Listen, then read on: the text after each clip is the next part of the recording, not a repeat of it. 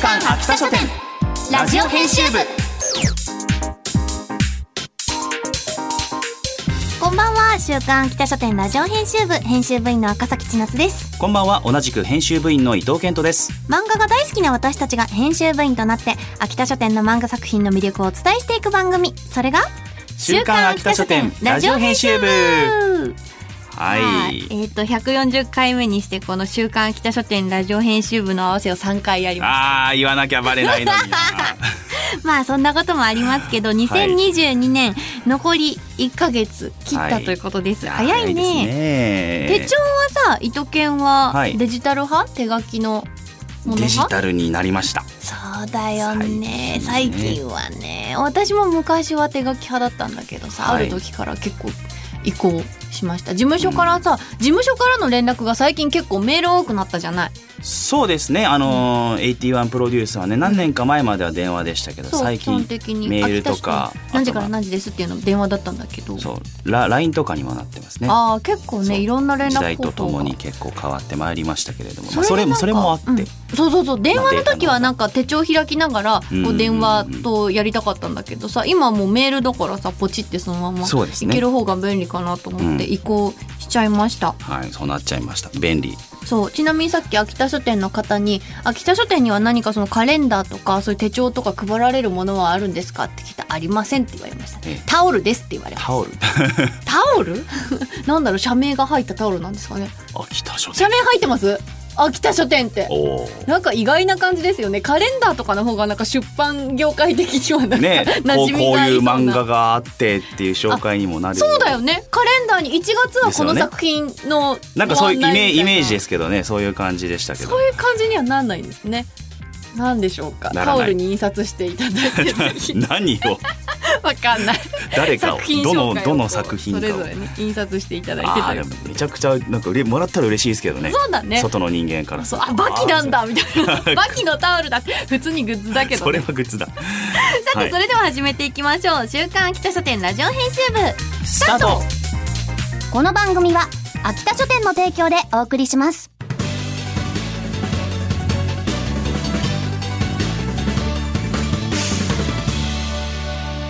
週刊秋田書店ラジオ編集部。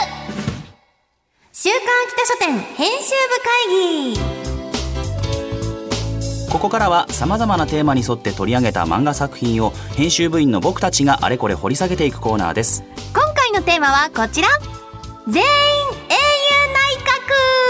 内閣ですもうテーマっていうか内容ですねもうそうだね。こ全員英雄内閣の漫画なんてきっとこれぐらいしかないでしょう。いしかないです。はい。さあ今回全員英雄内閣というテーマで取り上げるのは別冊ヤングチャンピオンで好評連載中のもしも徳川家康が総理大臣になったら絶倒のアルゴナウ隊です。原作真鍋昭人先生。漫画藤村明治先生。人気 SF ビジネス小説をコミカライズ新型の感染症が蔓延する日本。かつてない混乱の中政府は AI によって偉人たちを復活させ最強内閣を作る計画を実行。そしてその偉人たちを率いるのは総理大臣徳川家康。最強の英雄たちが日本の現状を打破するべく動き始める。現在コミックス第1巻が好評発売中です。ちなみにアルゴナウタイとはギリシア神話に登場する英雄たちの総称。ということで、はい。今回はこちらの作品を紹介します。いやこの人気 SF ビジネス小説って気になるんだけどさ、はい。SF ビジネス小説っていうジャンルはあるのかな？そこなんですね。まあ確かにお金回りのお話みたいなところも出てきます。SF って、SF とビジネスって結構対極なイメージが、ね、なんリアリティのあるところとまあうん。ちょっとファンタジーなそうところそうそうってありますけれども。だからそれがこうどう融合していくのかっていうのがすごく注目な作品なのかなって思ったんだけど、舞台は現代の日本。そう本当にもうまさにリアル現代の日本ですね。う。ん。ね新型のウイルス感染症が世界中で大流行し混乱を極める中で秘密裏に進められていた計画が動き出しますということで。秘密裏。もう本当にこの我々が経験したこうコロナでいろいろあったじゃないですか、はい。それをまさにそのまま作品に落とし込んだっていう感じええのものになっております、はい。なのでその緊急事態宣言とかそういう給付金をどうするみたいなところを、ねえ。あの日本の偉人たちがその政策をやるならどうなるんだっていうはい。ところがツボの作品ですね。秘密裏に何が行われていたのかと言いますと過去の英雄を蘇らせるという前代未聞のプロジェクト蘇ったのは総理大臣徳川家康官房長官坂本龍馬財務大臣豊臣秀吉防衛大臣伊達政宗経済産業大臣織田信長などなど。うん、はい。だからもう徳川家康の世代の人たちだけじゃなくて坂本龍馬。あとは菅原道真、うん。だからもう平安時代よりも前の人。そう。いろんなその時代が違う人たちが出てきてます出会ったらどうなっちゃうんだろうっていうの結はい。構あったりするので、もう歴史が好きな人はもちろんいいですし、はい。私もなんかさこのあ荻原重秀ってテストで書けんかったっていう思い出がすごい蘇ってきた。はい。あこの人いたいた何した人だっけ？みたいなのもこのお話を語られていく中でその説明補足されていくのでそうそうそうそう。勉強にもなりますねこれね。ねそうなんだよね。なんかこの顔がさちゃんとあるからなんとなく日本史を勉強する時より、頭にあこの人こういう人いたんだっていうのはい。がちょっとね補足情報みたいな、うん。こういうことした人ですっていうのも書かれてあるからすごくそっちの勉強の足がかりにもなるような気がする。ね。あとなんか目の付けどころ面白いなと思ったのは今もう現代のリアル日本もそうです、うん。まあ世界か。そうですけれどもちょっと今世界は動きを歩みを止めてしまっていると、うん。じゃあ考え方を逆にしてうんうん。歩みを止めたことでその日本を治めた人それが徳川家康だってこうドーンって言われた時なるほどって思っちゃってそうそこまでは織田信長豊臣秀吉とこう軍備を広げて、領土を広げて日本から世界へっていう人たちの中で徳川家康はあえてそれを止めたんだみたいな。すごいなんか腑に落ちちゃって面白いなって思いました目の付けどころが。その目の付けどころがあったかってなりますね。でしかもいろいろさポストがあるんだけど、はい。ここのポストにはこの人っていうのがさ、うんそれぞれこう今まで歴史でやってきたこの授業があったからこの人はここに着いたんだっていうのがこう説明されてて、なんていうかさあのヒーロー大集合みたいな感じがすごい、ここはこの人に任せてればいいっていうのがさ、うんうんうんポジションがいっぱいあるからすごく夢が膨らむっていうか、はいなんか自分だったらいやこの人はここに采配したいなとか 考えちゃいますそういうのもあね。るよね。はい。一巻のラストではですね、まあ財務大臣の豊臣秀吉が、まあ仕事、まあ彼らにとっては政治ですね。仕事と思うな、祭りと思え。どやりゃ祭りを今からやるのじゃっていうセリフがありますけれども、政治ってまあ祭り事とか言いますからね。うんうんうんなんか、あ、なんかそういうなんか腑に落ちるキラーワードが結構中に出てくるなっていう、うんはい、結構こう。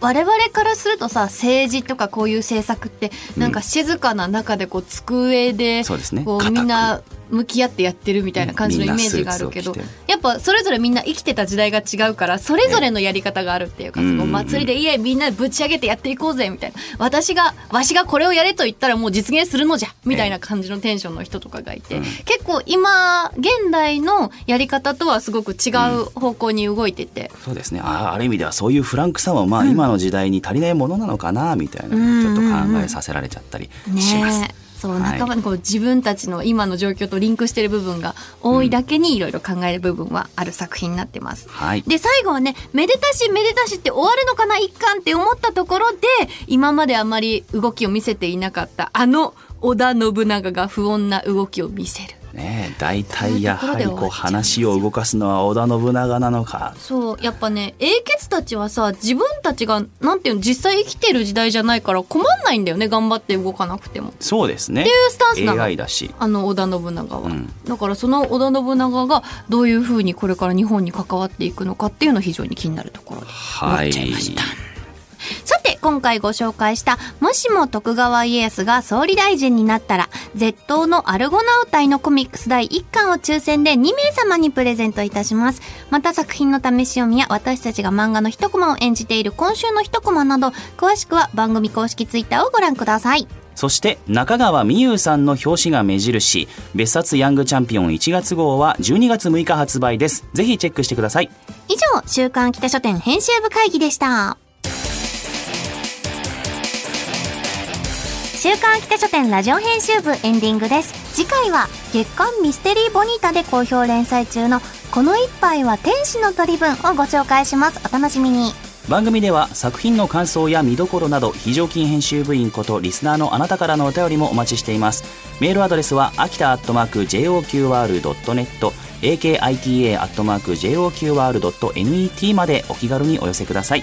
またこの番組のアーカイブがポッドキャスト QR その他各ポッドキャスト配信サービスにてお聞きいただけます。こちらも詳しくは番組ツイッターをご確認ください。それではお時間になりました。週刊北書店ラジオ編集部。お相手は笠木千夏と。伊藤健人でした。また来週この時間にお会いしましょう。バイバイ。バイバイ。